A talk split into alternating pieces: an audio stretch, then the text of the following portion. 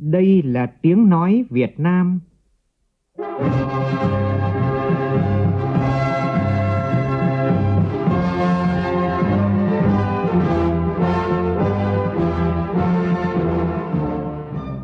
là tiếng nói Việt Nam, phát thanh từ Hà Nội, thủ đô nước Cộng hòa xã hội chủ nghĩa Việt Nam.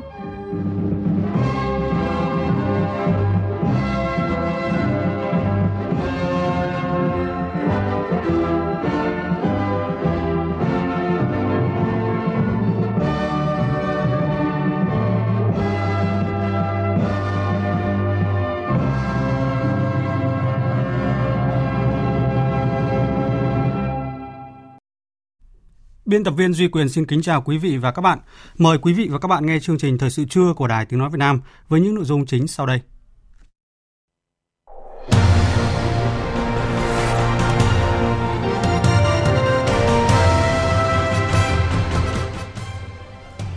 Chủ tịch Quốc hội gặp gỡ cộng đồng người Việt Nam tại Pháp và dự lễ trao huân chương độc lập hạng nhất, tặng Hội người Việt Nam tại Pháp. Tổ công tác của Thủ tướng kiểm tra các bộ, cơ quan về các quy định đang gây khó khăn vướng mắc đối với hoạt động sản xuất kinh doanh trong lĩnh vực nông nghiệp. Bắt đầu tổng điều tra dân số và nhà ở lớn nhất từ trước đến nay trên cả nước. Từ hôm nay, các thí sinh trên cả nước bắt đầu nộp hồ sơ đăng ký dự thi kỳ thi Trung học phổ thông quốc gia năm nay. Tòa án tại Malaysia tuyên án đối với Đoàn Thị Hương với cáo buộc tội danh cố ý gây thương tích bằng các phương tiện nguy hiểm thay vì tội danh giết người. Trong phần tin thế giới, ứng cử viên Vladimir Zelenska dẫn đầu về tỷ lệ ủng hộ trong cuộc đua vào vị trí tổng thống Ukraine. Hạ viện Anh lại tổ chức ngày bỏ phiếu để chỉ thị hướng đi của Brexit. Trong khi đó, châu Âu muốn có một thỏa thuận chỉ trong vài ngày, thậm chí là vài giờ tới.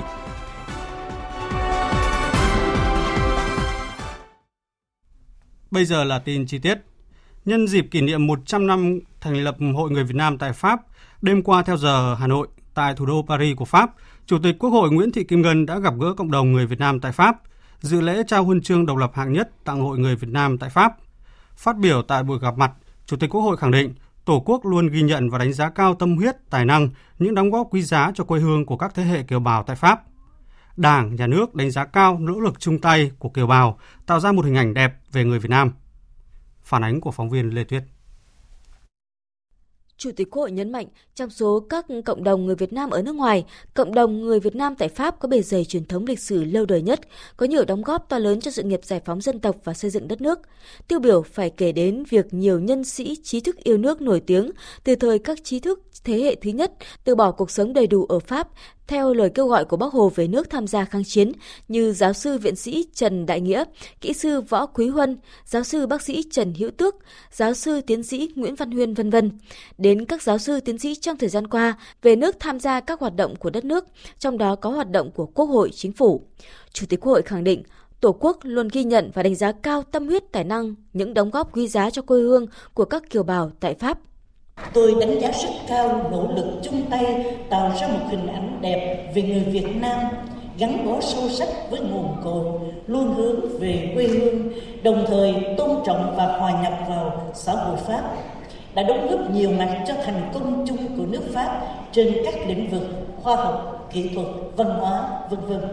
Tôi cũng đánh giá cao những nỗ lực của các hội đoàn người Việt tại Pháp. Trước hết là Hội người Việt Nam tại Pháp, tiền thân là nhóm người An Nam yêu nước do lãnh tụ Nguyễn Ái Quốc thành lập vào năm 1919, cách đây tròn 100 năm. Đến nay, hội tiếp tục phát huy vai trò là hội đoàn có uy tín, ảnh hưởng lớn nhất, tập hợp được đông đảo thành phần thế hệ kiều bào trong suốt quá trình hình thành và phát triển. Hội người Việt Nam tại Pháp là một minh chứng sinh động của chính sách đại đoàn kết toàn dân tộc của Đảng, Nhà nước ta Nhấn mạnh, truyền thống 100 năm của phong trào người Việt Nam tại Pháp là di sản quý báu. Chủ tịch Quốc hội mong muốn các thế hệ người Việt Nam tại Pháp tiếp tục truyền lửa cho các thế hệ sau, tiếp tục gìn giữ và phát huy di sản quý báu này. có nhiều đóng góp hơn nữa vào đời sống kinh tế xã hội ở nước sở tại, tiếp tục gìn giữ truyền thống văn hóa dân tộc, gìn giữ tiếng Việt, góp phần xây dựng quê hương Việt Nam ngày càng giàu mạnh. Hội người Việt Nam tại Pháp tiếp tục sứ mệnh gắn kết cộng đồng, gắn bó, đùm bọc nhau, xứng đáng với phần thưởng cao quý của Đảng, Nhà nước. Nhân dịp này, thay mặt lãnh đạo Đảng, Nhà nước, Chủ tịch Quốc hội Nguyễn Thị Kim Ngân trao huân chương độc lập hạng nhất lần thứ hai tặng Hội Người Việt Nam tại Pháp vì những thành tích đặc biệt xuất sắc trong xây dựng củng cố phát triển cộng đồng người Việt Nam tại Pháp, góp phần vào sự nghiệp xây dựng và bảo vệ Tổ quốc. Hướng tới kỷ niệm 129 năm ngày sinh Chủ tịch Hồ Chí Minh, kỷ niệm 100 năm ngày thành lập Hội Người Việt Nam tại Pháp, chiều 31 tháng 3 giờ địa phương, Chủ tịch Quốc hội Nguyễn Thị Kim Ngân và đoàn đại biểu cấp cao Quốc hội Việt Nam dự triển lãm tài liệu lưu trữ Hồ Chí Minh danh nhân văn hóa tại trụ sở của Tổ chức Giáo dục Khoa học và Văn hóa Liên Hợp Quốc UNESCO. Triển lãm do Cục Văn thư và Lưu trữ Nhà nước Bộ Nội vụ phối hợp với khu di tích Chủ tịch Hồ Chí Minh tại Phủ Chủ tịch Bộ Văn hóa Thể thao và Du lịch tổ chức. Chiều tối cùng ngày theo giờ địa phương, tức dạng sáng nay theo giờ Hà Nội, Chủ tịch Quốc hội Nguyễn Thị Kim Ngân gặp Tổng thư ký Hội hữu nghị Pháp Việt Jean-Pierre Axang Bain. Tại buổi gặp mặt, Chủ tịch Quốc hội mong muốn Hội hữu nghị Pháp Việt tiếp tục có tiếng nói, đề nghị chính phủ Pháp quan tâm đến công tác hỗ trợ cho các hoạt động của các hội đoàn người Việt tại Pháp, ủng hộ các vấn đề gìn giữ văn hóa và tiếng Việt trong cộng đồng người Việt tại Pháp. Hôm nay, tổ công tác của Thủ tướng kiểm tra các bộ, cơ quan về các quy định đang gây khó khăn vướng mắc đối với hoạt động sản xuất kinh doanh trong lĩnh vực nông nghiệp. Tin chi tiết cho biết. Bộ trưởng chủ nhiệm Mai Tiến Dũng, tổ trưởng tổ công tác cho biết, thực hiện ý kiến của Thủ tướng, tổ công tác đã nắm bắt ý kiến các doanh nghiệp trong lĩnh vực nông nghiệp và tổ chức buổi làm việc với năm bộ là Bộ Nông nghiệp và Phát triển nông thôn, Tài chính, Y tế, Tài nguyên và Môi trường, Khoa học và Công nghệ để tháo gỡ các khó khăn vướng mắc cho doanh nghiệp. Tổ công tác đề nghị Bộ Nông nghiệp và Phát triển Nông thôn giải trình về 14 nội dung được doanh nghiệp kiến nghị. Với Bộ Tài chính, doanh nghiệp kiến nghị 5 vấn đề đều liên quan đến thuế. Với Bộ Tài nguyên và Môi trường, doanh nghiệp kiến nghị các vướng mắc liên quan tới việc đánh giá tác động môi trường kéo dài, lại phải qua hội đồng thẩm định, gây khó khăn cho doanh nghiệp, vướng mắc về các chỉ tiêu trong nước thải chế biến thủy sản sau xử lý. Bộ Khoa học và Công nghệ kiến nghị các khó khăn vướng mắc khi thiếu hướng dẫn quy định về ghi nhãn hàng hóa liên quan đến các dòng hàng đặc thù của thủy sản. Với Bộ Y tế, các doanh nghiệp nêu hai kiến nghị, trong đó đáng chú ý là các doanh nghiệp tiếp tục kiến nghị về những bất cập liên quan quy định sử dụng muối iốt trong chế biến thực phẩm, được quy định tại Nghị định 09 năm 2016. Cho tới nay, Bộ vẫn chưa trình phương án bãi bỏ quy định bắt buộc các doanh nghiệp sản xuất thực phẩm phải sử dụng muối iốt, trong khi nhiều ý kiến cho rằng việc này không nên bắt buộc mà chỉ nên khuyến khích. Từ sáng nay và diễn ra trong 25 ngày, cuộc tổng điều tra dân số và nhà ở năm 2019 có quy mô toàn quốc chính thức bắt đầu. Thông tin chung về dân số, tình trạng di cư, hôn nhân, mức độ sinh, chết và phát triển dân số, tình trạng lao động việc làm, tình trạng về nhà ở và nhiều nội dung thông tin khác sẽ được Tổng cục Thống kê tiến hành thu thập Phản ánh của phóng viên Kim Thanh tại lễ gia quân sáng nay của quận Hoàn Kiếm, thành phố Hà Nội. Mặc dù trời mưa to, nhưng ngay sau lễ gia quân Tổng điều tra dân số và nhà ở 2019, sáng nay, hàng trăm điều tra viên đã đến các hộ dân thực hiện công việc điều tra dân số. Hộ gia đình đầu tiên được điều tra dân số tại phường Hàng Trống là gia đình ông Lưu Xuân Thư ở số nhà 50 phố Hàng Trống. Theo đó, các điều tra viên hướng dẫn gia đình kê khai bằng hai hình thức là điều tra trực tiếp và điều tra gián tiếp về hình thức thu thập thông tin, Tổng điều tra dân số năm 2019 áp dụng hai hình thức thu thập thông tin mới, điều tra bằng phiếu điện tử trên thiết bị di động, còn gọi là CAPI, và điều tra bằng phiếu trực tuyến sử dụng Internet, còn gọi là web form. Sau khi trả lời các câu hỏi của các điều tra viên, ông Lưu Xuân Thư cho biết. Thế tôi cũng đã nắm được cái mục đích yêu cầu sự ý nghĩa của cái cuộc điều tra dân số, đồng thời cũng thấy được cái trách nhiệm của người dân là phải ủng hộ và hợp tác để mà tập trung vào cho công tác điều tra dân số năm nay cho nó đạt được kết quả tốt. Câu hỏi của điều tra viên thì rất là rõ ràng và dễ hiểu. Thế nên chúng tôi cũng không có vướng mắc gì. Cái hình thức là mới này thì tôi thấy rằng rất là thuận tiện. Vì bản thân cũng đã tham gia cái này mấy lần rồi thì mấy trước thì nó dườm già. Bây giờ này tôi thấy rất là rất là tiến bộ và rất là dễ cho cả dân và cả điều tra. Hà Nội là một trong hai thành phố có số lượng đơn vị điều tra lớn thứ hai trên cả nước với khoảng 2,2 triệu hộ, được chia thành gần 18.000 địa bàn điều tra, huy động hơn 12.000 điều tra viên, thống kê trực tiếp, phỏng vấn, thu thập thông tin các hộ dân cư.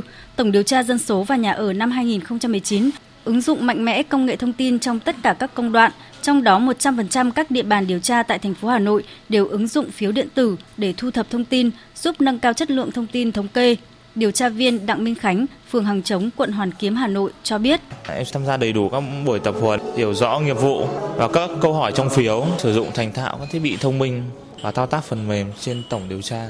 À, giao diện đấy thì ờ, đơn giản này, dễ thao tác này, sử dụng phần mềm ờ, khi phỏng vấn đơn giản hơn rất nhiều so với điều tra giấy. Cái này thì các điều tra viên sẽ đi cùng các bác tổ trưởng ạ dẫn đến từng hộ một. Điều tra viên phải xác định nhân khẩu thực tế, tránh bỏ sót nhân khẩu.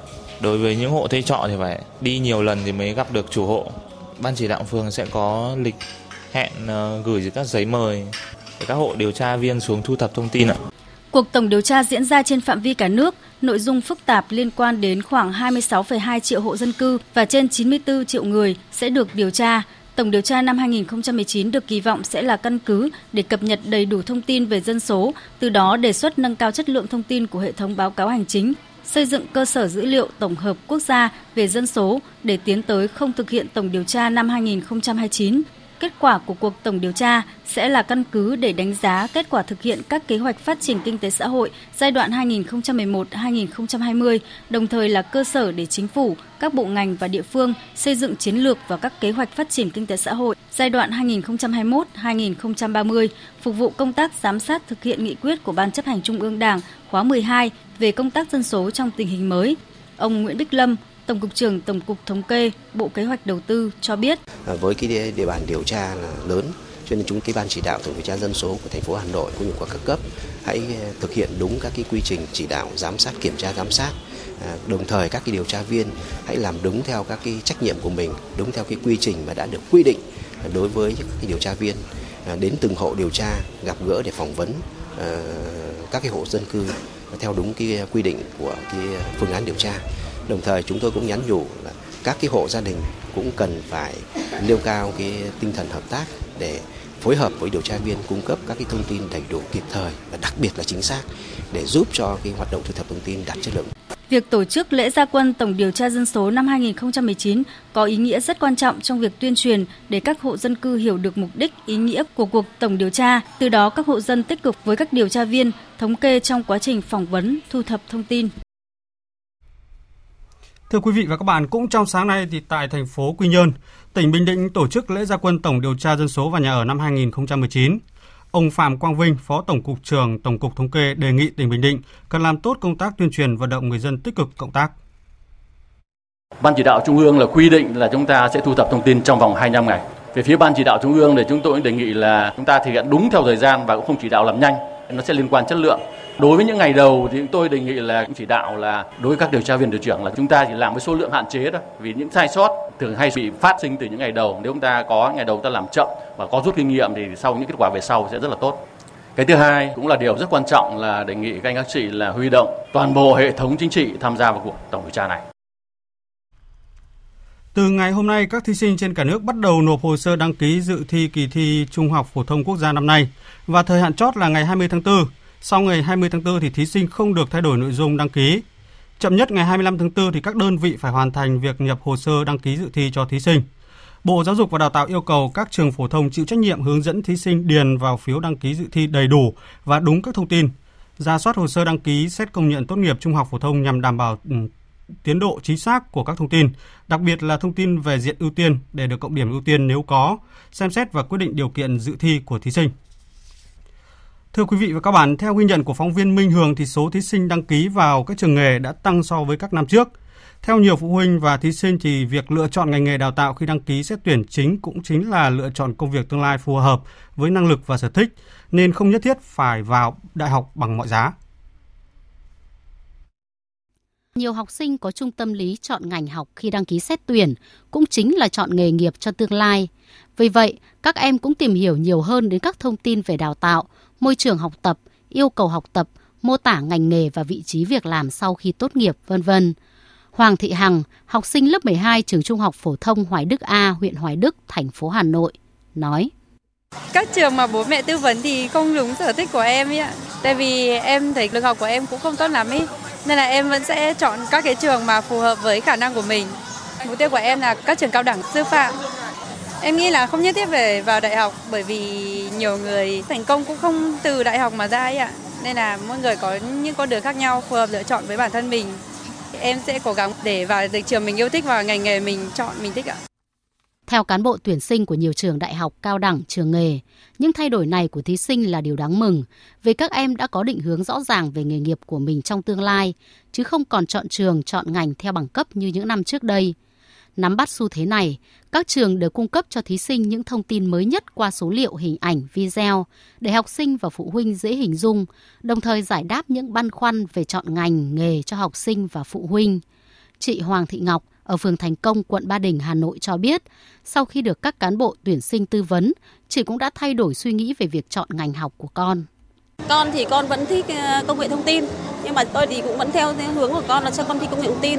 Thực ra ấy, mục tiêu thì hàng đầu bao giờ là đại học, nhưng mà nếu như con không đỗ được thì mình sẽ có thể học cao đẳng trường nghề để đúng cái ngành của con con học để con có cái nghề của con con thích. Không nhất thiết là phải để học những cái trường đại học mà mình học xong ra không có định hướng gì cả. Sau 5 năm là không có tác dụng gì hết. Sự thay đổi của học sinh và phụ huynh về việc chọn ngành chọn trường cho thấy nhận thức về giáo dục nghề nghiệp của xã hội đang có chuyển biến tích cực và việc hướng nghiệp trong các trường phổ thông bước đầu có hiệu quả. Về lâu dài sẽ góp phần giảm tình trạng sinh viên tốt nghiệp đại học không tìm được việc làm như hiện nay. Sáng nay, tàu Visit cùng gần 140 cán bộ sĩ quan và thủy thủ thuộc lực lượng bảo vệ bờ biển Ấn Độ cập cảng Tiên Sa thăm hữu nghị thành phố Đà Nẵng. Tin của phóng viên Thành Long. Trong thời gian 4 ngày, các sĩ quan và thủy thủ tàu sẽ chào xa giao lãnh đạo Ủy ban nhân dân thành phố Đà Nẵng, Bộ Tư lệnh vùng 3 Hải quân và giao lưu thể thao với lực lượng cảnh sát biển Việt Nam, tham quan khu đền tháp Mỹ Sơn và phố cổ Hội An tỉnh Quảng Nam. Trong chương trình, lực lượng bảo vệ bờ biển Ấn Độ và cảnh sát biển Việt Nam thực hiện cuộc tập trận chung trên biển về công tác tìm kiếm và cứu nạn trên biển. Đại tá Varandan Kumar, tùy viên quốc phòng Ấn Độ tại Việt Nam cho biết, những năm qua, mối quan hệ song phương Việt Nam Ấn Độ được kết nối mạnh mẽ trên các phương diện văn hóa, tôn giáo và kinh tế. Mối quan hệ giữa cảnh sát biển Việt Nam và Ấn Độ trong những năm qua rất tốt và ngày càng được thắt chặt. Chuyến thăm lần này không ngoài mục đích là đẩy mạnh mối quan hệ giữa hai nước về văn hóa quốc phòng và chúng tôi mong muốn các sĩ quan thủy thủ tìm hiểu thêm về văn hóa của Việt Nam và các lực lượng hải quân của Việt Nam các bạn. Sau hơn 2 năm bị giam giữ thì sáng nay Đoàn Thị Hương, nghi phạm trong vụ án sát hại nạn nhân người Triều Tiên tên Kim Chol, đã được tòa Malaysia chuyển tội danh và xử mức án tù giam 3 năm 4 tháng. Tin của nhóm phóng viên Đài Tiếng Nói Việt Nam tại Kuala Lumpur, Malaysia. Sáng 1 tháng 4, Tòa Thượng thẩm bang Salam ở Malaysia tiếp tục mở phiên tòa xét xử nghi phạm Đoàn Thị Hương, nghi phạm cuối cùng trong vụ án sát hại công dân mang hộ chiếu Triều Tiên tên Kim Trơn hay được cho là Kim Jong Nam, người anh cùng cha khác mẹ với nhà lãnh đạo Triều Tiên Kim Jong Un. Đây là phiên tòa rất đặc biệt bởi trước đó nghi phạm người Indonesia Siti Aisyah đã được phóng thích và chỉ còn một mình Đoàn Thị Hương trong vụ án lần này. Sau khi xem xét, tòa Malaysia đã chuyển từ cáo buộc giết người đối với Đoàn Thị Hương sang điều 324 về tội danh cố ý gây thương tích bằng biện pháp nguy hiểm. Với tội danh này, cô có thể nhận án tối đa là 10 năm tù giam. Đoàn Thị Hương sau khi nghe tòa án Malaysia đã chấp nhận tội danh, nhận trách nhiệm và xin hưởng khoan hồng. Sau khi thảo luận, thẩm phán Asmin Afrin đã tuyên bố án 3 năm 4 tháng tù giam đối với nghi phạm Đoàn Thị Hương. Với mức án này, Hương sẽ tiếp tục bị giam nhưng được trừ những ngày tạm giam để điều tra xét xử nhưng không có tính ngày nghỉ. Sau khi tuyên án, Đoàn Thị Hương đã mỉm cười và nói đó là một bản án công bằng đối với tôi. Khi được dẫn ra khỏi phòng xử án, Đoàn Thị Hương đã cảm ơn mọi người. Thưa quý vị và các bạn, sau khi Tòa Thượng thẩm Sa Alam ở bang Selangor của Malaysia tuyên mức án 3 năm và 4 tháng tù giam, tính từ ngày bị bắt đối với Đoàn Thị Hương, Đại sứ Việt Nam tại Malaysia Lê Quý Quỳnh khẳng định chính phủ Việt Nam đã nỗ lực trong công tác bảo hộ công dân. Ông bày tỏ cảm ơn sự hỗ trợ của chính phủ Malaysia, của Tổng trưởng lý Tommy Thomas, của Liên đoàn Luật sư Việt Nam và các, các luật sư của Malaysia. Đại sứ Lê Quý Quỳnh nhấn mạnh cũng giống như nghi can người Indonesia được thả vào ngày 11 tháng 3 vừa qua, Đoàn Thị Hương thực sự là nạn nhân của vụ việc này. Sau khi lực lượng chức năng gồm Hải quan, Biên phòng và Công an phối hợp phát hiện và bắt giữ hơn 9 tấn ngà voi trái phép ừ, cập cảng Đà Nẵng, Phó Thủ tướng Thường trực Chính phủ Trương Hòa Bình vừa chỉ đạo các cơ quan liên quan khẩn trương điều tra mở rộng, làm rõ đường dây tổ chức đối tượng chủ mưu và cầm đầu để đưa ra trước pháp luật. Các tăng vật phát hiện được của vụ án đang được các cơ quan chức năng niêm phong để thực hiện giám định hàng hóa và hoàn thiện hồ sơ chuyển cơ quan cảnh sát điều tra, công an thành phố Đà Nẵng để tiếp tục điều tra làm rõ. Nếu bạn thấy động vật hoang dã bị nuôi nhốt, vận chuyển, quảng cáo, buôn bán, hãy gọi tới đường dây nóng miễn phí 1800 1522 hoặc cơ quan chức năng gần nhất để thông báo. Và tiếp theo chương trình, biên tập viên Bùi Chuyên sẽ chuyển đến quý vị và các bạn một số thông tin thời tiết đáng chú ý. Sáng sớm nay không khí lạnh à, mới tác động đến vùng núi, khu Cao Bằng, Tiên Quang, Hà Giang có mưa to và từ sáng đến trưa nay mới tác động rõ đến khu vực đồng bằng trong đó có thủ đô Hà Nội. Khu vực à, Việt Bắc, Đồng bằng Bắc Bộ và các tỉnh Hòa Bình, Sơn La đã có mưa vừa mưa to, có nơi mưa rất to. Chiều và đêm nay ở Bắc Trung Bộ như là Thanh Hóa, Nghệ An, Quảng Bình sẽ có mưa rông nhiều nơi, có nơi mưa vừa, mưa to. Bắc Bộ càng đến trưa và chiều trời sẽ lạnh hơn, nhiệt độ giảm từ 4 đến 6 độ so với hôm qua, còn 22 đến 25 độ. Vùng núi phía Bắc giảm xuống còn 17 đến 19 độ, trời chuyển rét. Tây Nguyên và Nam Bộ Hôm nay mưa cháy mùa giảm, chỉ còn vài nơi về chiều tối ngày nắng, riêng miền Đông cục bộ nắng nóng cao nhất 35 độ.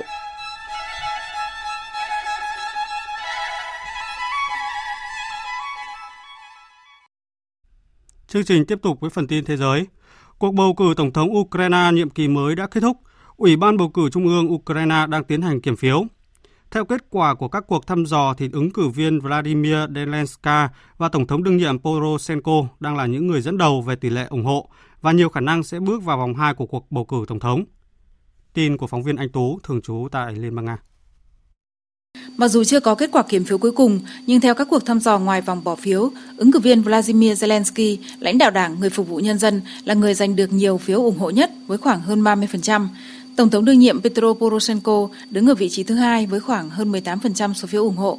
Phát biểu với những người ủng hộ sau khi kết thúc bỏ phiếu trong ngày 31 tháng 3, ứng cử viên Zelensky, danh hài của Ukraine, đã bày tỏ cảm ơn tới những người dân đã bầu cho ông, chứ không phải bầu cho những điều khôi hài. Tổng thống Poroshenko cũng lên tiếng cảm ơn cử tri, cho rằng đất nước Ukraine vừa trải qua một phép thử về việc tự do bày tỏ chính kiến. Ông cũng tuyên bố từ ngày 1 tháng 4, ông bắt đầu cuộc đấu để giành chiến thắng ở vòng 2. Ông sẽ đề nghị liên kết tất cả các ứng cử viên đứng trên lập trường vì Ukraine yêu nước và đã không tham gia vào vòng 2. Đảng đối lập chính quyền của Thổ Nhĩ Kỳ sáng nay tuyên bố giành quyền kiểm soát Ankara trong cuộc bầu cử địa phương ngày hôm qua. Lần đầu tiên đánh bại đảng cầm quyền công lý và phát triển AK của Tổng thống Tayyip Erdogan tại thủ đô. Tổng thống Erdogan chi phối chính trường Thổ Nhĩ Kỳ trong hơn 16 năm qua chủ yếu là nhờ tăng trưởng kinh tế mạnh mẽ và sự ủng hộ của nhóm cử tri người Hồi giáo.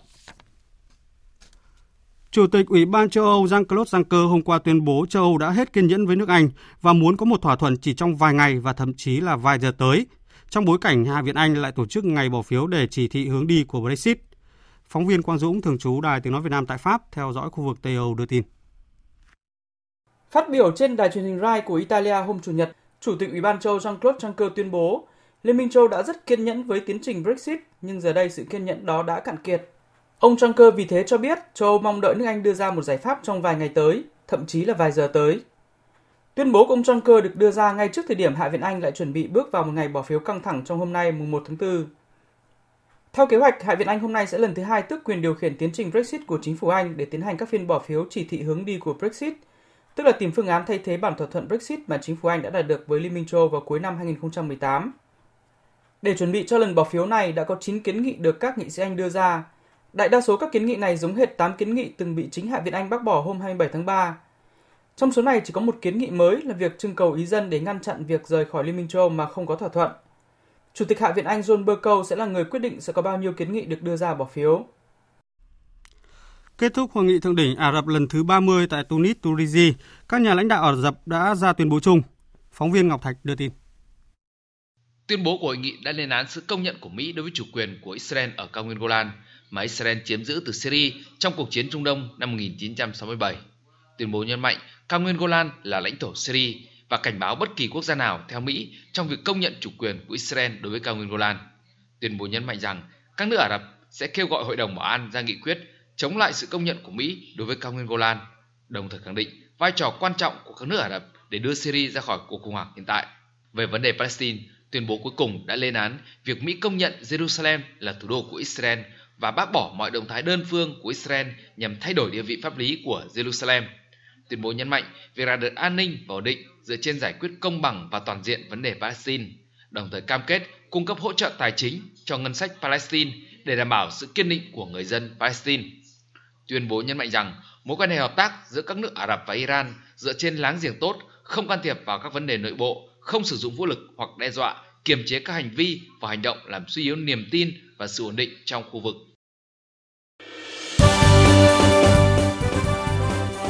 Thời sự tiếng nói Việt Nam. Thông tin nhanh. Bình luận sâu. Tương tác đa chiều.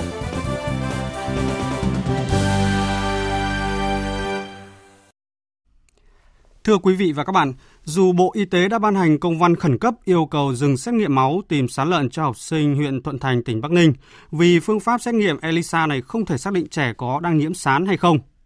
Nhưng trong những ngày gần đây, Bệnh viện Bệnh nhiệt đới Trung ương và Viện Sốt rét ký sinh trùng côn trùng Trung ương vẫn gửi kết quả xét nghiệm về tận nhà và hẹn tất cả phụ huynh đưa con đến khám lại. Trong khi đó, nghi vấn thịt lợn nhiễm sán do công ty Hương Thành cung cấp cho 19 trường học trên địa bàn huyện vẫn chưa đủ căn cứ để xác minh do trường mầm non xã Thanh Khương không lưu mẫu thực phẩm theo quy định. Có hay không sự mập mờ nước đôi để trục lợi của hai bệnh viện trong sự việc lần này? Trong bối cảnh bệnh viện tự đang được tự chủ tài chính, phải làm gì để kiểm soát việc bệnh viện liên kết với tư nhân để nâng giá dịch vụ xã hội hóa khiến bệnh nhân lĩnh đủ? Phóng viên Văn Hải có phóng sự đi tìm lời giải cho những câu hỏi này. Hàng nghìn gia đình ở huyện Thuận Thành, Bắc Ninh vẫn tiếp tục nhận được lịch hẹn tái khám của Bệnh viện Bệnh nhiệt đới Trung ương và Viện Sốt rét ký sinh trùng côn trùng Trung ương. Vậy là lo cho sức khỏe thế hệ tương lai, nhiều người dân lại tốn kém đưa con ra Hà Nội. Những trường hợp có kết quả xét nghiệm dương tính thì chỉ nhận được một liều thuốc tẩy run sán, còn nếu âm tính thì được nhận thuốc bổ. Và tất cả đều được khuyên tái khám sau vài tháng. Chị Trịnh Thị Huệ ở xã Song Liễu, huyện Thuận Thành cho biết. Tôi văng bé đi xét nghiệm máu và hôm ý đi là vào ngày chủ nhật thì là thêm cái tiền chi phí ngoài giờ là trăm rưỡi. 5 ngày chờ kết quả thì ờ, ngày nào sống trong no nắng. Sau 5 ngày thì có kết quả thì là ở dương tính. Lo phát khóc lên ấy. Ờ, hôm qua ra viện thì ờ, hỏi bác sĩ thì bác sĩ này giải thích nó là hiện bình thường. Chỉ kê cho cháu một liều thuốc kiểu như dạng thể run ạ. Cũng theo chị Huệ, hai lần đưa con ra Hà Nội khám xét nghiệm sán lợn, tổng chi phí hết hơn 3 triệu đồng, chiếm gần một nửa tháng lương thợ may của chị. Trong đó, chi phí khám xét nghiệm hơn 2 triệu đồng, tiền đi về bằng taxi hơn 1 triệu đồng. Tìm hiểu thực tế tại các xã Thanh Khương, Xuân Lâm, Song Liễu và nhiều xã khác ở huyện Thuận Thành, phóng viên Đài Tiếng nói Việt Nam còn ghi nhận có những người dân đưa con đến khắp các bệnh viện công lập và cơ sở y tế tư nhân hàng đầu để xét nghiệm đi xét nghiệm lại chỉ vì con họ vướng vào hai chữ dương tính. Hai lần là vào một lần triệu rưỡi, một lần gần 3 triệu rồi. Tổng cộng là 4 triệu rưỡi đi. Cả tiền xe đấy. Hôm vừa rồi khám là ở ký sinh trùng họ cho thuốc bổ. Người nông dân là đi kiếm từng đồng, mà chi tiêu một lúc hơn một triệu cũng là một vấn đề. Thì biết là mất tiền không giải quyết được cái gì nhưng đã... Nhớ, thì bây giờ đi bệnh viện thì phải tin bác sĩ. Thế cho nên là phải chịu thôi. Hàng tỷ đồng mà người dân Thuận Thành chi trả khi đưa con đi xét nghiệm ký sinh trùng được ví như ném tiền qua cửa sổ, không thu được lợi ích gì. Trong khi đó, trên đà bội thu, Bệnh viện Bệnh nhiệt đới Trung ương và Viện Sốt rét ký sinh trùng côn trùng Trung ương đã không quên cơ hội tiếp tục ký sinh trên túi tiền của người dân bằng những việc tưởng như làm hài lòng người bệnh đó là gửi mẫu xét nghiệm về tận nhà và hẹn khám lại. Còn ông Nguyễn Văn Kính, Giám đốc Bệnh viện Bệnh nhiệt đới Trung ương, một mực nói rằng nguyên nhân dẫn đến cuộc xét nghiệm sán lớn nhất từ trước đến nay là do nhu cầu của người dân. Có nhu cầu thì chúng tôi làm cho dân, để dân nhu cầu tại sao lại không làm? Những người làm trong ngành y cho rằng thay vì tranh thủ cơ hội để tận thu, lẽ ra các y bác sĩ phải giải thích cho người dân rằng không cần thiết phải xét nghiệm và có xét nghiệm máu cũng không thể tìm ra sán. Trước sự mập mờ nước đôi để trục lợi của Bệnh viện Bệnh nhiệt đới Trung ương và Viện Sốt rét ký sinh trùng côn trùng Trung ương, bác sĩ Nguyễn Thị Dung, trạm trưởng trạm y tế xã Thanh Khương, huyện Thuận Thành, Bắc Ninh cho rằng do giải thích được của bác sĩ. Giải thích là chưa được ừ, cặn kẽ lắm. Đấy thì có thể là ờ, tư vấn cho bệnh nhân người ta đi khám người ta đi xét nghiệm nhiều loại. Thế người dân thì người ta cứ đi khám đi xét nghiệm thì người ta nghĩ là con nhà mình nó có khả năng là nhiễm những cái bệnh đấy là cần phải khám. Thế chứ còn ví dụ như mình giải thích bảo những cái bệnh run sán này không cần thiết nhất thiết phải khám phải xét nghiệm thì người dân người ta sẽ hiểu. Theo thống kê chưa đầy đủ của Bộ Y tế, có khoảng 4.000 trẻ em ở huyện Thuận Thành, Bắc Ninh đi xét nghiệm sán lợn, chủ yếu tại Bệnh viện Bệnh nhiệt đới Trung ương và Viện Sốt rét ký sinh trùng côn trùng Trung ương. Như vậy, chỉ trong hơn một tuần, cả hai đơn vị này đã thu được từ 4 đến 5 tỷ đồng. Theo tiến sĩ Trần Tuấn, Giám đốc Trung tâm Nghiên cứu Đào tạo và Phát triển Cộng đồng, thì đây là mặt trái của việc bệnh viện được tự chủ về tài chính, đi ngược lại mục tiêu nền y tế vì dân. Tôi rất đau lòng.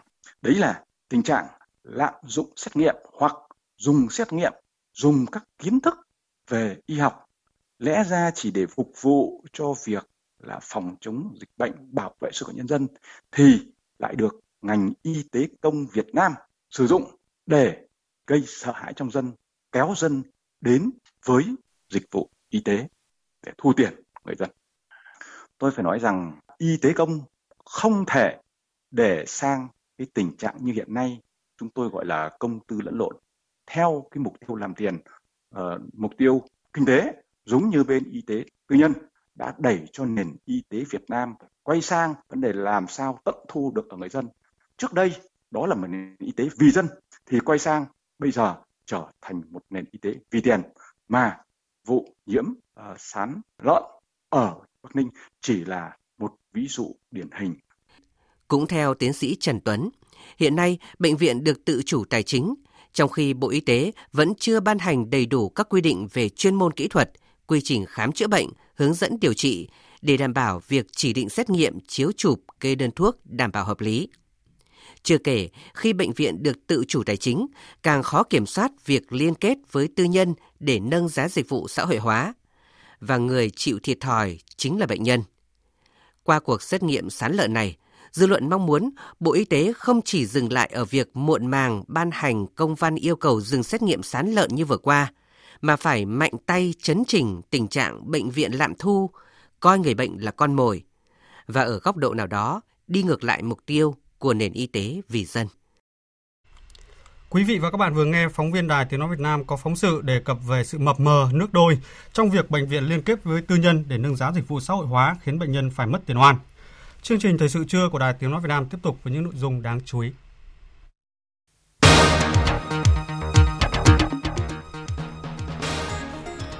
Lần đầu bổ nhiệm Phó trưởng ban nội chính tỉnh ủy Thừa Thiên Huế qua thi tuyển. Luật sư của Đoàn Thị Hương cho biết nữ bị cáo này sẽ được trả tự do trong tháng năm tới. Chính phủ Anh có nguy cơ bị sụp đổ hoàn toàn nếu bản thỏa thuận Brexit không được thông qua tại Quốc hội.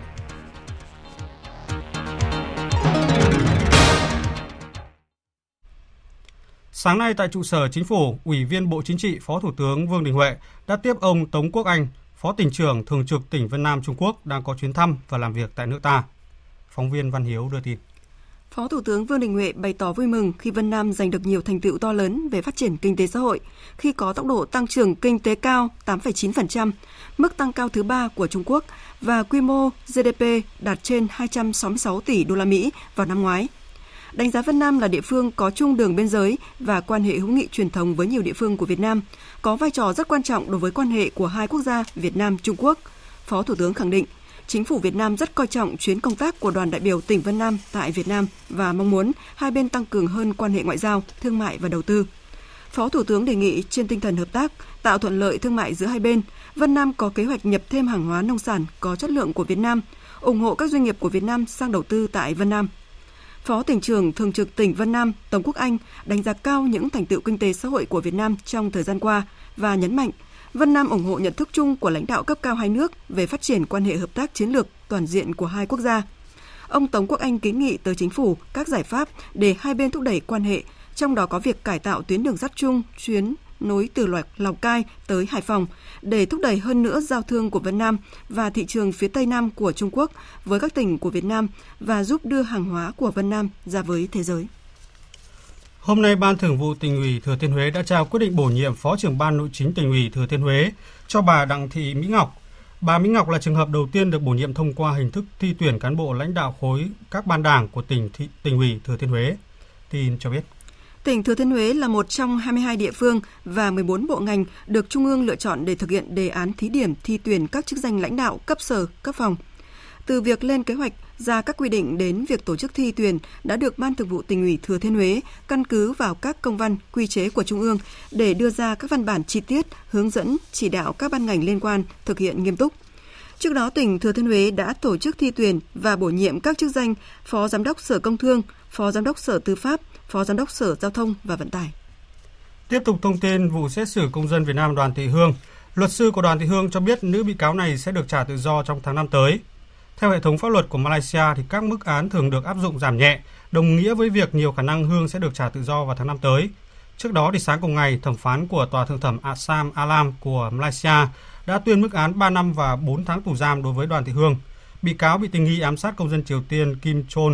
Đoàn Thị Hương bị cáo buộc tội danh cố ý gây thương tích bằng các phương tiện nguy hiểm thay vì tội danh giết người. Thẩm phán Arifin đã chúc mừng Đoàn Thị Hương sau khi tuyên án. Phát biểu sau khi tòa tuyên án, Đoàn Thị Hương đã gửi lời cảm ơn tới tòa, tới đại sứ quán và cộng đồng người Việt Nam tại Malaysia, cũng như giới báo chí đã dành sự quan tâm. Ngày hội du lịch thành phố Hồ Chí Minh năm 2019 với nhiều hoạt động phong phú sắp diễn ra trong tháng 4 này. Đây là sự kiện hàng năm của ngành du lịch thành phố nhằm tôn vinh các thương hiệu du lịch uy tín trong nước, phát huy tinh thần khởi nghiệp của các doanh nghiệp du lịch trẻ. Tin của phóng viên Duy Phương. Ngày hội du lịch thành phố Hồ Chí Minh năm nay diễn ra từ ngày 11 đến ngày 14 tháng 4 với chủ đề Vui hè 2019. Ngày hội dự kiến thu hút hơn 40 doanh nghiệp với 150 gian hàng hội trợ, gồm các doanh nghiệp lữ hành, khách sạn, các doanh nghiệp mua sắm ăn uống trên địa bàn thành phố cùng hơn 30 tỉnh thành. Ngoài ra, trong dịp này có chương trình kích cầu du lịch với gần 70.000 tour nội địa và nước ngoài. Dự kiến doanh thu và lượt khách mua tour trong ngày hội năm nay tăng trên 20% so với năm 2018. Bà Nguyễn Thị Ánh Hoa, Phó Giám đốc Sở Du lịch Thành phố Hồ Chí Minh cho biết, trong thời gian tới, Sở Du lịch sẽ tăng cường những sản phẩm mới, khai thác tiềm năng sẵn có như du lịch đường sông, di tích văn hóa lịch sử, nghỉ dưỡng và chữa bệnh, đồng thời phát triển các sản phẩm du lịch thông minh Song song với công tác phát triển sản phẩm, chúng tôi phải thực hiện được cái chương trình kích cầu du lịch, đặc biệt vào mùa thấp điểm và năm 2019 chúng tôi sẽ tăng cường cái việc là cầu nối liên kết với hãng hàng không, với các doanh nghiệp vận chuyển, với các doanh nghiệp lữ hành và các cơ sở uh, vui chơi giải trí, các cơ sở nhà hàng ăn uống uh, để tạo được cái sự liên kết chặt chẽ trong khối doanh nghiệp này, từ đó chúng ta có được cái giá cạnh tranh. Kể từ 0 giờ ngày hôm nay thì mức phí qua cầu hầm đường bộ đèo cả có điểm đầu tại xã Hòa Xuân Nam, huyện Đông Hòa, tỉnh Phú Yên và điểm cuối tại xã Vạn Thọ, huyện Vạn Ninh, tỉnh Khánh Hòa sẽ được điều chỉnh theo hướng tăng lên. Tin cho biết. Cụ thể, mức phí mới đối với các loại xe thấp nhất từ 90.000 đồng đến 240.000 đồng một lượt, trong khi mức ừ, phí thu trước đó là từ ngày 3 tháng 9 năm 2017 là từ 52.000 đến 200.000 đồng một lượt mỗi xe. Theo đánh giá của Bộ Giao thông Vận tải, Việc rút ngắn hành trình từ 45 phút xuống còn 10 phút khi đi qua hầm đã giúp người tham gia giao thông tiết kiệm được tiền xăng dầu và thời gian lưu thông qua khu vực này. Nhưng điều đặc biệt hơn là đã giảm tai nạn giao thông so với đường đèo quanh co hiểm trở trước đó. Nhằm đảm bảo hành lang an toàn giao thông trên các quốc tuyến quốc lộ từ ngày 21 tháng 3 đến giữa tháng 5 năm nay, lực lượng thanh tra giao thông Cục Đường bộ 3 Bộ Giao thông Vận tải tổ chức giải tỏa hành lang để đảm bảo an toàn giao thông tuyến quốc lộ 26 đi qua địa bàn tỉnh Đắk Lắk Phóng viên Tuấn Long thường trú tại Tây Nguyên phản ánh.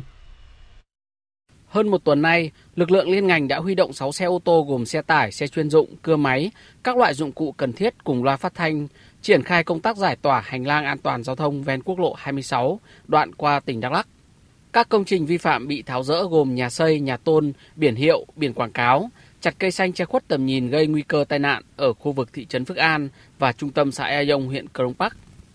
Do được tuyên truyền, các hộ dân đều nhận thức được việc lấn chiếm hành lang an toàn giao thông là sai trái. Khi lực lượng chức năng tiến hành tháo rỡ đã chấp hành nghiêm trình Ông Nguyễn Duy Thanh ở xã Ea Dông, huyện Crong Park có ngôi nhà tạm rộng 30 m2 làm trên đất lấn chiếm hành lang an toàn giao thông quốc lộ 26 đã chủ động tháo rỡ công trình vi phạm. Ờ, làm trên hành lang của đường bộ là sai, nhà nước biểu tháo dỡ thì mình tháo dỡ, mình cắt rồi tháo dỡ ở nhà mái tôn rồi ờ, cây xanh rồi ờ, những cái gì nằm trên đường bộ là mình tạo hết. Tạo dẹp cho nhà nước ờ, lấy mặt bằng để để là làm hành lang. Đường thông hai thoáng để mà an toàn giao thông đấy cùng với việc tháo rỡ các công trình vi phạm lực lượng liên ngành đã tổ chức tuyên truyền ký cam kết với hàng trăm hộ dân sinh sống dọc tuyến đường với nội dung không vi phạm lấn chiếm vỉa hè lòng đường nhằm góp phần đảm bảo an toàn giao thông trên tuyến quốc lộ 26 từ nay cho tới giữa tháng 5 năm 2019, lực lượng thanh tra giao thông Cục Đường bộ 3, Tổng cục Đường bộ Bộ Giao thông và Vận tải sẽ phối hợp với Ủy ban Nhân dân các huyện eak Mờ tiếp tục triển khai công tác giải tỏa hành lang an toàn giao thông trên toàn tuyến quốc lộ 26. Tổng cục Môi trường Bộ Tài nguyên và Môi trường khẳng định thông tin Hà Nội là thành phố ô nhiễm bụi PM.25 đứng thứ hai Đông Nam Á sau Jakarta, Indonesia được lan truyền gần đây là chưa chính xác. Tin cho biết. Tổng cục Môi trường nhấn mạnh, cho đến nay, ở Việt Nam nói chung và Hà Nội nói riêng, ô nhiễm không khí chỉ tập trung chủ yếu là ô nhiễm bụi do hoạt động giao thông, xây dựng và một số nguồn vận chuyển từ xa đến. Theo dự báo diễn biến xu hướng thời tiết trong thời gian tới, tại Hà Nội vẫn tiếp tục duy trì trạng thái thời tiết thay đổi bất thường. Những ngày nóng xen kẽ những ngày giảm nhiệt độ mạnh do các đợt không khí lạnh tràn về, độ ẩm trong không khí cũng sẽ thay đổi bất thường, sẽ khiến cho tình trạng ô nhiễm bụi tiếp tục diễn ra như những ngày vừa qua. Hiện tượng này sẽ giảm dần khi thời tiết chuyển dần sang mùa hè. Những ngày gần đây tại khu vực bãi nuôi ngao thuộc xã Hải Lộc, huyện Hậu Lộc, tỉnh Thanh Hóa, hàng chục hecta ngao giống, ngao thương phẩm của người dân đến thời kỳ thu hoạch bỗng dưng chết chưa rõ nguyên nhân. Phóng viên Sĩ Đức đưa tin. Hiện nay tại xã Hải Lộc có 171 hộ nuôi ngao với tổng diện tích là 170 ha. Người dân địa phương cho biết tình trạng ngao chết xuất hiện khoảng một tuần nay và những ngày tiếp theo số diện tích tăng lên. Trung bình mỗi hộ nuôi ngao bị chết từ 1 đến 6 hecta, với tổng số lượng hàng nghìn tấn. Trong đó nhiều hộ ngao nuôi bị chết từ 50 đến 70%, hàng chục hộ bị chết 100% mà không rõ nguyên nhân, khiến người dân vô cùng hoang mang. Bà Nguyễn Thị Liên, trưởng phòng nông nghiệp và phát triển nông thôn huyện Hậu Lộc cho biết, đã thành lập đoàn đi kiểm tra và lấy mẫu xét nghiệm về nguyên nhân. Hiện tại thì nguyên nhân mắt thường thì cũng đánh giá sơ bộ thì đánh giá cơ bản rồi, chứ còn riêng cái nó có bị ờ, nguyên nhân ờ, về nấm hay là về cái bệnh gì riêng của ngao thì phải chờ kết quả xét nghiệm ngày mai.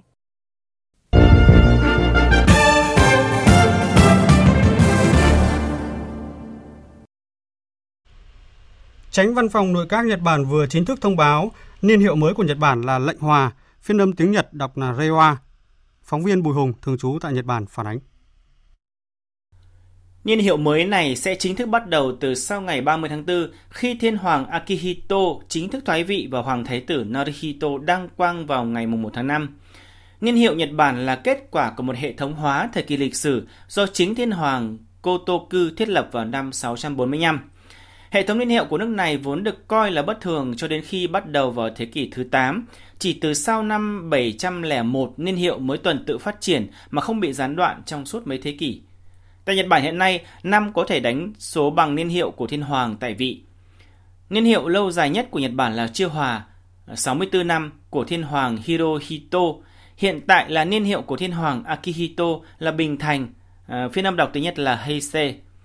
Đến nay, Nhật Bản đã có 250 niên hiệu khác nhau. Trong khoảng 200 năm trở lại đây, một triều đại cũng là toàn bộ thời gian trị vì của một thiên hoàng.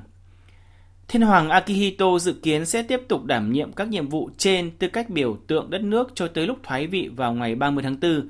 Tại đây, Thiên hoàng sẽ có bài phát biểu cuối cùng trước người dân trước khi chính thức thoái vị. Đây sẽ là lần đầu tiên sau 202 năm một buổi lễ thoái vị được tổ chức. Như đã đưa tin, Hạ viện Anh hôm nay sẽ bỏ phiếu để lựa chọn giữa thỏa thuận Brexit của Thủ tướng Theresa May và những phương án khác. Cuộc bỏ phiếu diễn ra trong bối cảnh chính phủ Anh có nguy cơ sụp đổ hoàn toàn nếu bản thỏa thuận Brexit của Thủ tướng Theresa May không được thông qua tại Quốc hội. Biên tập viên Anh Tuấn tổng hợp thông tin. Một cuộc bỏ phiếu sẽ diễn ra tại Quốc hội Anh vào ngày hôm nay để lựa chọn thỏa thuận mà bà Theresa May đề xuất hoặc bất kỳ thỏa thuận nào khác được các nhà làm luật ủng hộ. Tuy nhiên, cho đến hiện tại, mọi khả năng đều chưa rõ ràng. Bộ trưởng Tư pháp Anh ông David Gauker nói. Theo quan điểm của tôi, kết quả tốt nhất là thỏa thuận của Thủ tướng được thông qua, nhưng nếu lại bị Hạ viện bác bỏ thì chúng ta cần xem xét là Quốc hội muốn gì. Tại thời điểm hiện tại thì chúng tôi cũng chưa rõ là Quốc hội đang muốn điều gì. Nếu thỏa thuận Brexit của bà Theresa May không được Hạ viện thông qua, thì một cuộc bầu cử sớm có thể diễn ra vào ngày 3 tháng 4. Một cuộc bầu cử sớm sẽ cần được 2 phần 3 thành viên Quốc hội ủng hộ. Theo báo giới Anh, các nghị sĩ đảng bảo thủ không muốn để bà Theresa May dẫn dắt họ trong cuộc bầu cử mới vì sợ đảng này sẽ bị hủy diệt trong cuộc bầu cử nếu thỏa thuận Brexit của bà Theresa May bị Quốc hội từ chối thông qua. Một cuộc thăm dò tỷ lệ ủng hộ của dư luận cho thấy công đảng dẫn trước 5 điểm phần trăm so với đảng bảo thủ. Theo kế hoạch trong ngày bỏ phiếu hôm nay, Hạ viện Anh sẽ tước quyền điều khiển tiến trình Brexit của chính phủ Anh để tiến hành các phiên bỏ phiếu chỉ thị hướng đi của Brexit, tức là tìm phương án thay thế thỏa thuận Brexit mà chính phủ Anh đạt được với EU cuối năm 2018. Để chuẩn bị cho lần bỏ phiếu này, đã có 9 kiến nghị được các nghị sĩ Anh đưa ra. Đại đa số các kiến nghị này giống 8 kiến nghị từng bị chính Hạ viện Anh bác bỏ hôm 27 tháng 3. Trong số này chỉ có một kiến nghị mới là việc trưng cầu ý dân để ngăn chặn việc rời khỏi EU mà không có thỏa thuận. Lãnh đạo các nước Ả Rập tại hội nghị thượng đỉnh Liên đoàn Ả Rập lần thứ 30 vừa bế mạc tại Tunisia hôm qua tuyên bố sẽ vận động Hội đồng Bảo an Liên Hợp Quốc thông qua một nghị quyết nhằm phản đối quyết định của Mỹ về việc công nhận chủ quyền của Israel đối với cao nguyên Golan. Quyết định của nhà các lãnh đạo ở nước Ả Rập ngay lập tức nhận được sự hoan nghênh của các bên tham gia hội nghị và dư luận khu vực. Dự kiến trong tuần này, Thủ tướng Australia Scott Morrison sẽ công bố thời điểm tổ chức tổng tuyển cử để bầu lại toàn bộ Hạ viện và một nửa số ghế của Thượng viện. Phóng viên Việt Nga thường trú tại Australia đưa tin.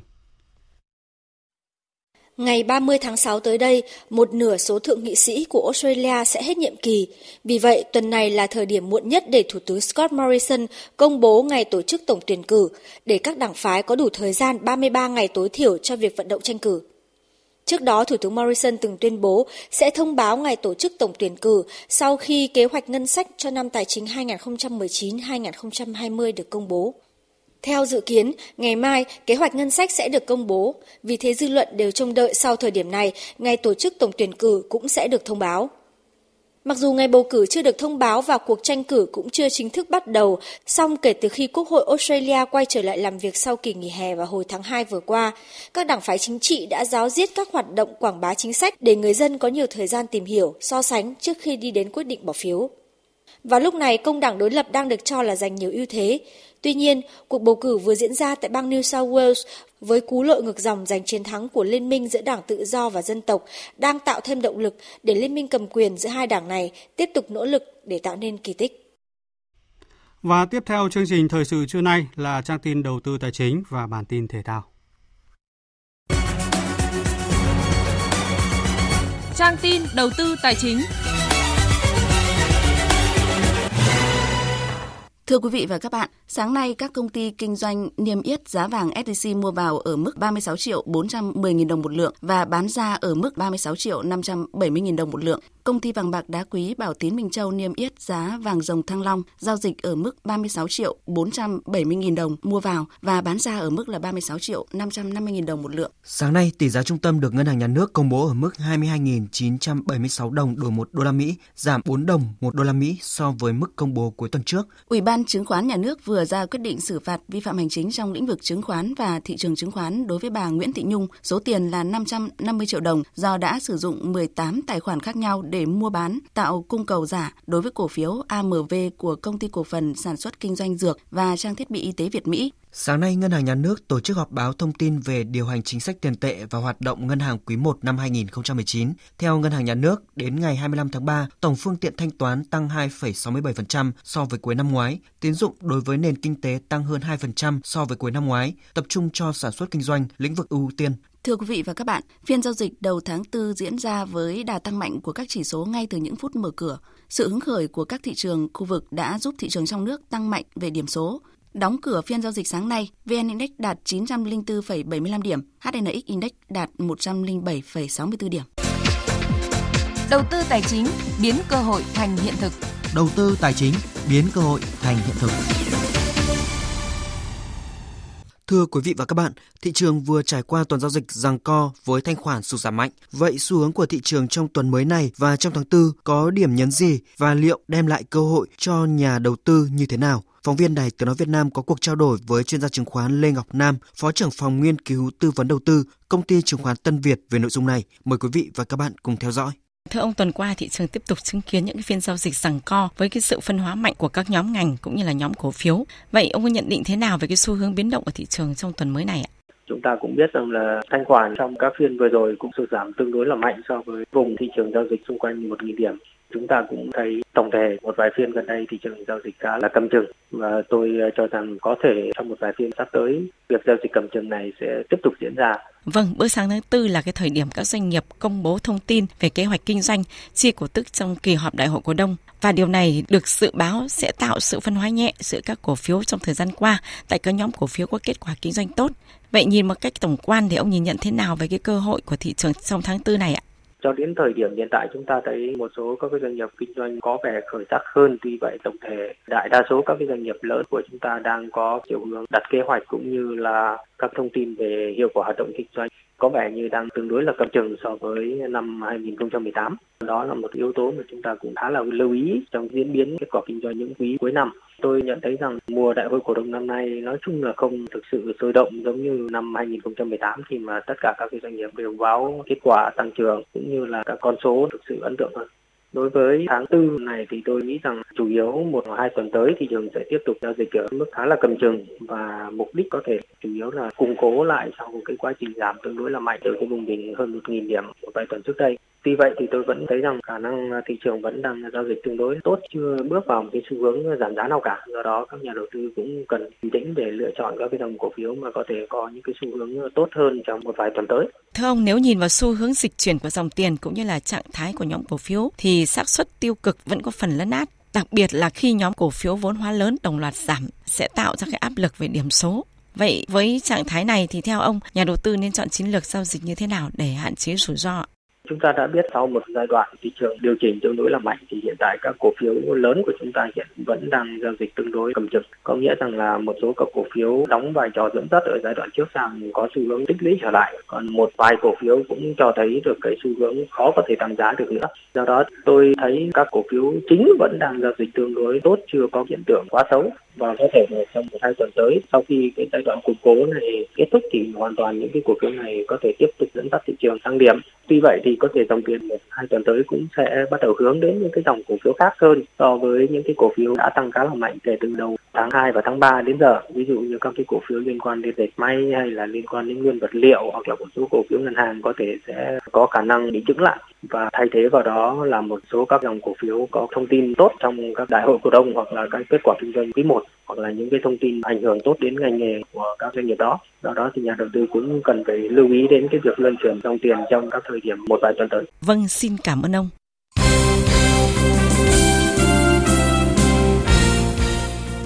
Thưa quý vị và các bạn, chiều qua Festival Cựu cầu thủ bóng đá Việt Nam 2019 với sự tham gia của hơn 100 cựu cầu thủ đến từ ba miền đất nước đã diễn ra sôi nổi tại sân vận động Cửa Ông, tỉnh Quảng Ninh. Đây là lần thứ tư festival giàu ý nghĩa dành cho các cựu cầu thủ bóng đá Việt Nam được tổ chức. Festival là sân chơi quy tụ những ngôi sao vang bóng một thời của bóng đá Việt Nam. Sự gắn kết hoạt động giữa các cựu cầu thủ với Liên đoàn bóng đá Việt Nam và các thế hệ cầu thủ trẻ ngày càng chặt chẽ hơn, góp phần tạo động lực thúc đẩy bóng đá nước nhà phát triển. Cũng trong chiều qua diễn ra 4 trận đấu cuối cùng vòng loại giải bóng đá Cúp Quốc gia 2019 và chiến thắng đều thuộc về các đội khách. Trên sân Buôn Ma Thuột, chủ nhà Đắk Lắk nhận thất bại 0-2 trong cuộc tiếp đón Hoàng Anh Gia Lai. Câu lạc bộ bóng đá Huế thất thủ 0-1 trước Hồng Lĩnh Hà Tĩnh. SHB Đà Nẵng để thua Hải Phòng 0-1 tại sân Hòa Xuân và ở trận đấu muộn nhất câu lạc bộ Thành phố Hồ Chí Minh giành chiến thắng 2-1 trên sân PVF ở chuyến làm khách của Phố Hiến. Chiều qua, lượt đi giải bóng đá vô địch U15 quốc gia 2019 đã chính thức khép lại ở cả 4 bảng đấu A, B, C và D với ngôi nhất bảng thuộc về các đội bóng U15 Viettel, Sông Lam Nghệ An, Hoàng Anh Gia Lai và Tây Ninh. Tại bảng A, Viettel vượt qua Quảng Ninh bằng tỷ số 3-2 để cùng chia sẻ ngôi nhất bảng với Thanh Hóa. Đội thắng Phố Hiến 1-0 ở vòng này và đều có được 8 điểm sau 2 trận thắng và 2 trận hòa. Ở bảng B, Sông Lam Nghệ An đã thể hiện sức mạnh vượt trội với 9 bàn thắng ghi được vào lưới Quảng Ngãi, qua đó kết thúc lượt đi với 12 điểm trọn vẹn sau 4 trận toàn thắng. Tương tự tại bảng C và D, Hoàng Anh Gia Lai vượt qua Phú Yên 5-0, còn Tây Ninh thắng U15 Thành phố Hồ Chí Minh 2-1 để dẫn đầu hai bảng đấu này với cùng 12 điểm. Kỳ thủ số 1 Việt Nam Lê Quang Liêm đã bảo vệ thành công danh hiệu siêu đại kiện tướng khi thắng Sawani ở ván cuối giải cờ vua Sharia tại các tiểu vương quốc Ả Rập Thống Nhất. Chiến thắng giúp Quang Liêm có thêm 1,8 elo, kết thúc giải với 6 điểm qua 9 ván và đứng thứ 20 Trung cuộc Như vậy, kết thúc tháng 3, elo của Quang Liêm chỉ còn lại 2.703, đứng thứ 36 thế giới nhưng vẫn trong nhóm siêu đại kiện tướng. Trong khi đó, tài năng trẻ Nguyễn Anh Khôi cũng có 6 điểm sau khi thua Ali Reza ở ván cuối. Kỳ thủ trẻ người Thành phố Hồ Chí Minh đứng thứ 15 tại giải, có thêm 22 elo. Sau giải đấu này, Quang Liêm và Anh Khôi chuẩn bị thi đấu giải cờ vua Dubai cũng tại các tiểu vương quốc Ả Rập Thống Nhất khởi tranh vào hôm nay. Đêm qua diễn ra hai cặp đấu của vòng 32 giải bóng đá ngoại hạng Anh. Trận cầu tâm điểm giữa Liverpool và Tottenham đã kết thúc với chiến thắng có phần may mắn nghiêng về đội chủ sân Anfield. Ngay sau khi trọng tài Martin Atkinson nổi còi khai cuộc, cả Liverpool và Tottenham đã đem đến cho người xem màn đôi công hấp dẫn. Phút thứ 16, Roberto Firmino bật cao đánh đầu, hạ thủ môn Hugo Lloris mở tỷ số cho đội chủ nhà Liverpool. Đến phút 70, Lucas Moura có pha đệm bóng từ cự ly gần, loại thủ môn Alisson cân bằng tỷ số một đều cho Tottenham. Phút thứ 90, trong một tình huống lóng ngóng trước khung thành, Alderweireld đã đẩy bóng bay thẳng về lưới nhà, biếu không cho Liverpool một bàn và 2-1 là tỷ số cuối cùng của trận đấu. Phát biểu trong cuộc họp báo, huấn luyện viên Jurgen Klopp tỏ ra hạnh phúc vì những gì mà các cầu thủ Liverpool đã làm được. Thật là tốt, các cầu thủ đã thi đấu cật lực. Chúng tôi đã trở lại ngôi đầu bảng. Hôm nay, các cầu thủ đã mang đến cho các cổ động viên Liverpool có mặt ở sân Anfield niềm vui khó tả.